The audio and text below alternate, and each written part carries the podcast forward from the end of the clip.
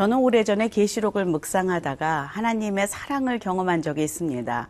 마치 자녀에게 어, 영화의 예고편을 보여주면서 호용아 마지막 때에는 이런 일이 일어날 것이다. 첫 번째 인을 떼면 이런 일이 일어났을 거고 두 번째 인이 떼어지면 이런 일이 일어날 거고 하나하나 자세히 나중에 어, 너무 두려워하지 말라고 보여주시는 하나님의 사랑으로 어, 경험된 적이 있습니다. 오늘도 말씀을 통해서 동일한 그 사랑을 경험합니다. 하나님의 자녀들에게 험한 꼴 보지 못하게 눈을 막으시는 하나님을 보면서 그 동일한 하나님의 사랑을 경험합니다. 오늘 말씀 속으로 들어가 보도록 하겠습니다.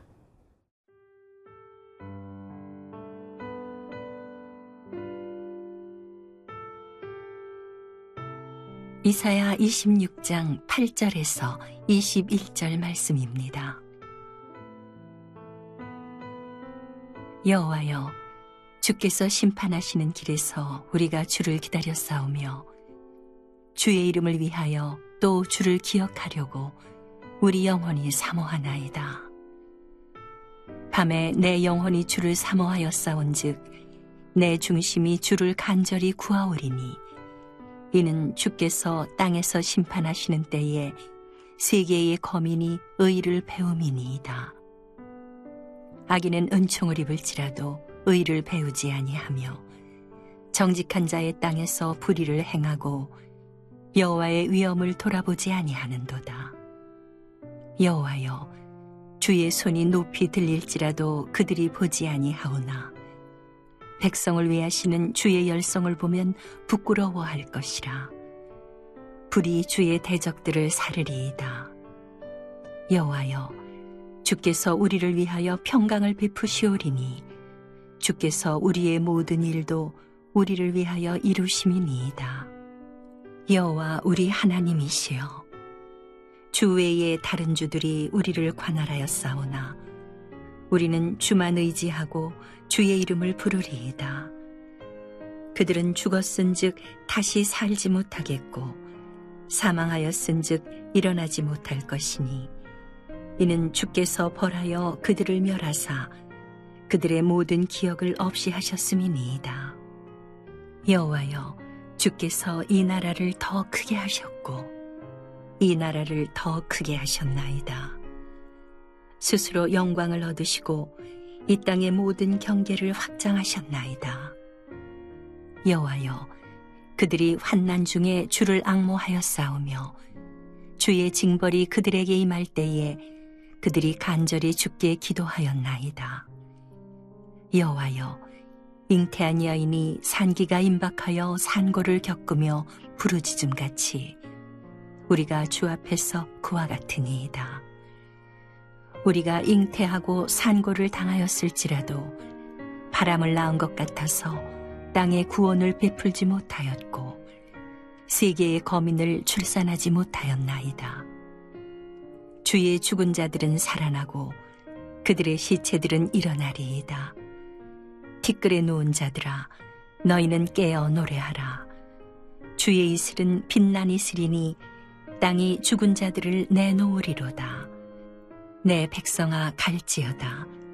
내 밀실에 들어가서 내 문을 닫고 분노가 지나기까지 잠깐 숨을 지어다. 보라, 여호와께서 그의 처소에서 나오사 땅의 거민의 죄악을 벌하실 것이라.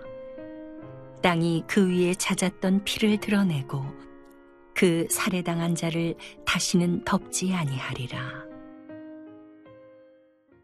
어제 이사야서 26장 1절부터는 유다 땅에서 찬양하는 그 구원을 노래하는 그 이사야와 그 백성들의 노랫소리로 시작이 되었습니다. 그런데 오늘 8절부터는 그 심판 주로 구원의 주로 임하시는 하나님을 갈망하며 기다리는 모습이 기록되어 있습니다. 8절 9절 읽어보겠습니다. 여호와의 여호와여 주께서 심판하시는 길에서 우리가 주를 기다려 싸우며 주의 이름을 위하여 또 주를 기억하려고 우리 영혼이 사모하나이다.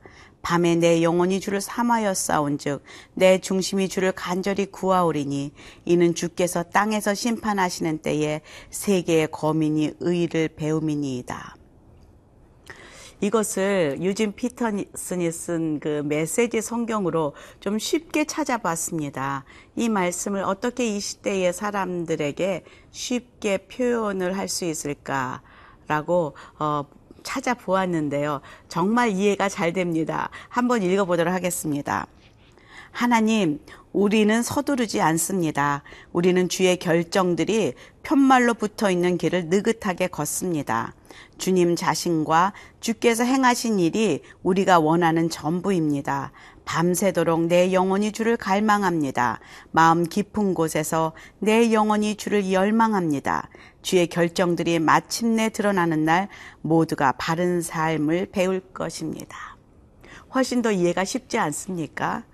지금 이미 결정된 그 결정들이 오고 있는 그 편말에 이것저것 붙어 있는 말씀의 언약들이 있는 것을 바라보면서 느긋하게 기다리며 그 길에 서 있다라는 것을 말하고 있다는 것이죠.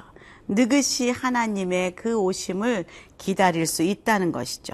그리고 우리, 우리들이 그들이 구원받은 자들이 원하는 것은 다른 것이 아니라 그 주님 자신이라는 것, 주님과 그리고 그의 행하시는 일들, 그것을 우리가 보기 원하고 경험하기 원하는 것이다 라는 것이죠. 그리고 여기에 나온 그 단어 중에서 어, 갈망함, 사모함 이런 단어들이 마음에 들어오는 것은요. 우리가 누구를 기다릴 때에 정말 그것을 오래 기다릴 수 있는 비결은 그 사람이 혹은 그 일이 오기를 얼마나 내가 갈망하며 기다리는가에 달려 있다는 것을 우리는 알기 때문입니다. 내가 사랑하는 사람을 정말 바라보고 찾고 그리고 그를 어, 만나보기를 원하는 것은 내 안에 그를 향한 사랑이 그 갈망이 얼마나 큰가에 따라서 좌우된다는 것이죠. 아가서에 보면은 아가서의 그 술람미 여인이 왕을 찾아 헤맵니다. 임재가 사라진 눈에 보이지 않는 왕을 찾아 헤맬 때에 어떤 어려움이 와도 멈추지 않고 돌아다니며 왕을 찾습니다. 그것은 그 여인 안에 들어있는 그 왕을 향한 사랑 때문입니다. 그 임재를 임재의 경험 때문입니다. 그 사과나무 아래에서 침궁에서 그와 일대일로 관계를 가졌던 그 아름다운 그 친밀한 추억과 그리고 그 사랑과 입맞춤의 그 경험으로 인해서 그를 갈망하고 그의 오심을 다시 기다리고 그를 찾아 나서는 그것이 기다릴 수 있게 하는 비결이 되었다는 것이죠. 그리고 결국은 만나게 되는 그런 그 아가서의 사랑을 기억하게 합니다. 여기서도 밤에도 잠을 자는 그때에도 내 영혼이 주님을 갈망하고 하나님을 목마른 사슴이 신의 물을 찾아 헤매듯이 갈망하는 갈망이 저와 여러분에게 회복될 때에 우리는 주님 다시 오심을 기다리는 거룩하고 신실한 신부들이 되어서 이 마지막 시대를 잘 믿음으로 어, 이겨 나아갈 수 있으리라 믿습니다.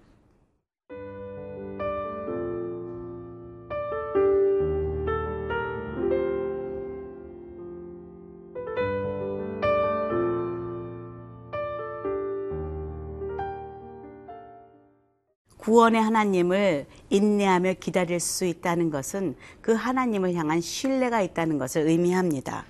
신뢰가 있다는 것은 지금 눈에 보이지 않아도 조급하지 않고 그리고 두렵지 않게 기다릴 수 있다는 것이죠. 그는 꼭 올 것이야. 그는 신실하신 하나님이시기 때문이야. 그는 다시 그 언약을 꼭 지키실 거야. 그는 실수가 없으신 하나님이시기 때문이야. 그는 완전하신 하나님이시기에 말씀이 꼭 이루어질 거야. 라는 이 믿음, 이 신뢰가 있을 때에 우리는 인내하며 조급해하지 않고 기다릴 수 있다는 것이죠. 그리고 그 갈망이 우리 안에 있을 때 사랑으로 정말로 어, 주님을 악망하며 기다릴 수 있습니다. 그런데 이런 와중에도 지금 전혀 하나님이 손을 들고 그들을 치료해도 아무런 신호로 받아들이지 못하는 한 부류의 사람이 있습니다. 10절에 보니까 악인은 은총을 입을지라도 의를 배우지 아니하며 정직한 자의 땅에서 불의를 행하고 여호와의 위엄을 돌아보지 아니하는도다. 자기가 지금 은총을 입고 있어 악인이 형통하고 있는 이런 상황 속에서도 하나님을 전혀 두려워하지 않고 배우려 하지도 않고 불의를 계속 행하고 있습니다. 하나님이 손을 높이 들어서 치려고 하는 그 모습을 보아도 그는 회개하지 않습니다. 정작 그 심판의 그날, 바로 그날에 그 의인들이 구원을 받는 것을 보고 부끄러워할 것이다. 지금 이야기하고 있습니다. 그래서 그들은 두려움에 떨면서 이렇게 하나님을 어, 구합니다라고 고백합니다. 16절 보니까 여호와여 그들이 환란 중에 주를 악마여 싸우며 주의 징벌이 그들에게 임할 때 그들이 간절히 주께 기도하였나이다. 그 환란이 오니까 그때서야 주를 악모하고 그리고 간절히 기도한다고 그렇게 고백하는데 그 모습이 아주 실감이 납니다. 저같이 아기를 낳은 여인이기 때문에 어, 엄마이기 때문에 더 실감이 나는 것은 잉태한 여인이 상기가 임박하여 상고를 겪으면서 부르짖는 것 같이 그렇게 하나님의 이름을 부르고 있다는 것이죠. 저는 그것이 얼마나 고통스러운지 압니다. 저도 아기 날때 제가 소리를 지르고 아프다고 했는데 의사가 제 소리를 듣고 다시 나가더라고요. 아직 때가 안 됐다고. 그거보다 더 소리를 질러야 어, 자궁이 열리고 애가 나올 때가 됐다고 이야기를 하는 것을 기억합니다. 그만큼 상고의 고통을 겪으면서 어, 아기를 낳는 것처럼 지금 부르짖으며 하나님의 얼굴을 구한다라고 고백하고 있지만 성경은 말합니다. 이미 그때는 때가 늦었다. 회개하는 것도 때가 있다라는 것을 말씀하고 있다는 것. 우리가 오늘 말씀을 통해 깨닫게 됩니다. 18절에 보니까 그렇게 상고를 했지만 그가 낳은 것은 생명이 아니라 뭐래요? 어, 바람을 낳았다. 아무것도 아닌 바람을 낳는 헛수고를 한 것이죠. 그런 그 모습을 묘사하고 있습니다. 더 어, 귀한 것은 19절에 보니까 주의 죽은 자들은 살아나고 그들의 시체들은 일어나 날이다 티끌에 누운 자들아 너희는 깨어 노래하라 주의 예술은 빛난 이슬이니 땅이 죽은 자들을 내놓으리로다. 이것은 구약에서 나오는 부활 신앙의 고백입니다. 죽은 자들이 다시 살아난다고 지금 말하고 있다는 것이죠. 다윗도 시편 23편에서 이렇게 고백하지 않습니까? 내가 아버지 집에 영원히 거할 것이라고. 그의 그 부활 신앙의 하늘 그 나라의 그 소망을 가지고 고백하는 시편 23편이 정말 우리의 심령을 울리는 것은 그의 절절한 그 신앙 고백을 통해서 살아계신 하나님을 만난 그의 신앙의 그 아름다움을 우리가 경험하기 때문입니다. 오늘 이사야도 지금 죽은 자들이 다 살아나는 그 부활 신앙을 고백하고 있습니다. 그리고 마지막 20절에 이렇게 기록하고 있습니다. 내 백성아 갈지어다 내 밀실에 들어가서 내 문을 닫고 분노가 지나가기까지 잠깐 숨을 지어다. 그 분노의 날이 심판 날이 얼마나 무서운지 마치 엄마가 아이를 데리고 가다가 험한 꼴이 나오면 얼른 눈을 가리고 아이가 못 보도록 하는 것처럼 지금 하나님께서 하나님의 자녀들의 눈을 가리고 있는 모습입니다. 저는 이것에서 하나님의 사랑을 느낍니다. 자녀들의 보는 것까지도 그들이 두려워할까봐 눈을 막고 이것은 너희들이 볼 필요 없다. 들어가서 숨어라. 라고 말하는 하나님 아버지의 사랑이 경험됩니다. 오늘도 두려운 하나님, 그렇지만 이렇게 아버지 같은 우리 하나님을 찬양하고 기뻐하고 소망하고 갈망하는 저와 여러분 되기를 주님의 이름으로 축원합니다. 함께 기도하겠습니다. 하나님, 오늘 말씀 속에서 정말로 내 마음의 갈망으로 인하여 주님을 기다리고 인내할 수 있음을 깨닫게 하시니 감사합니다. 하나님, 회개도 때가 있, 있는데 이 마지막 시대에 저희가 주의 자녀로 정말로 기름을 준비하며 살아가는 거룩한 신부의 모습으로 살아가며 준비하게 하여 주시옵소서. 예수님 이름으로 기도합니다. 아멘.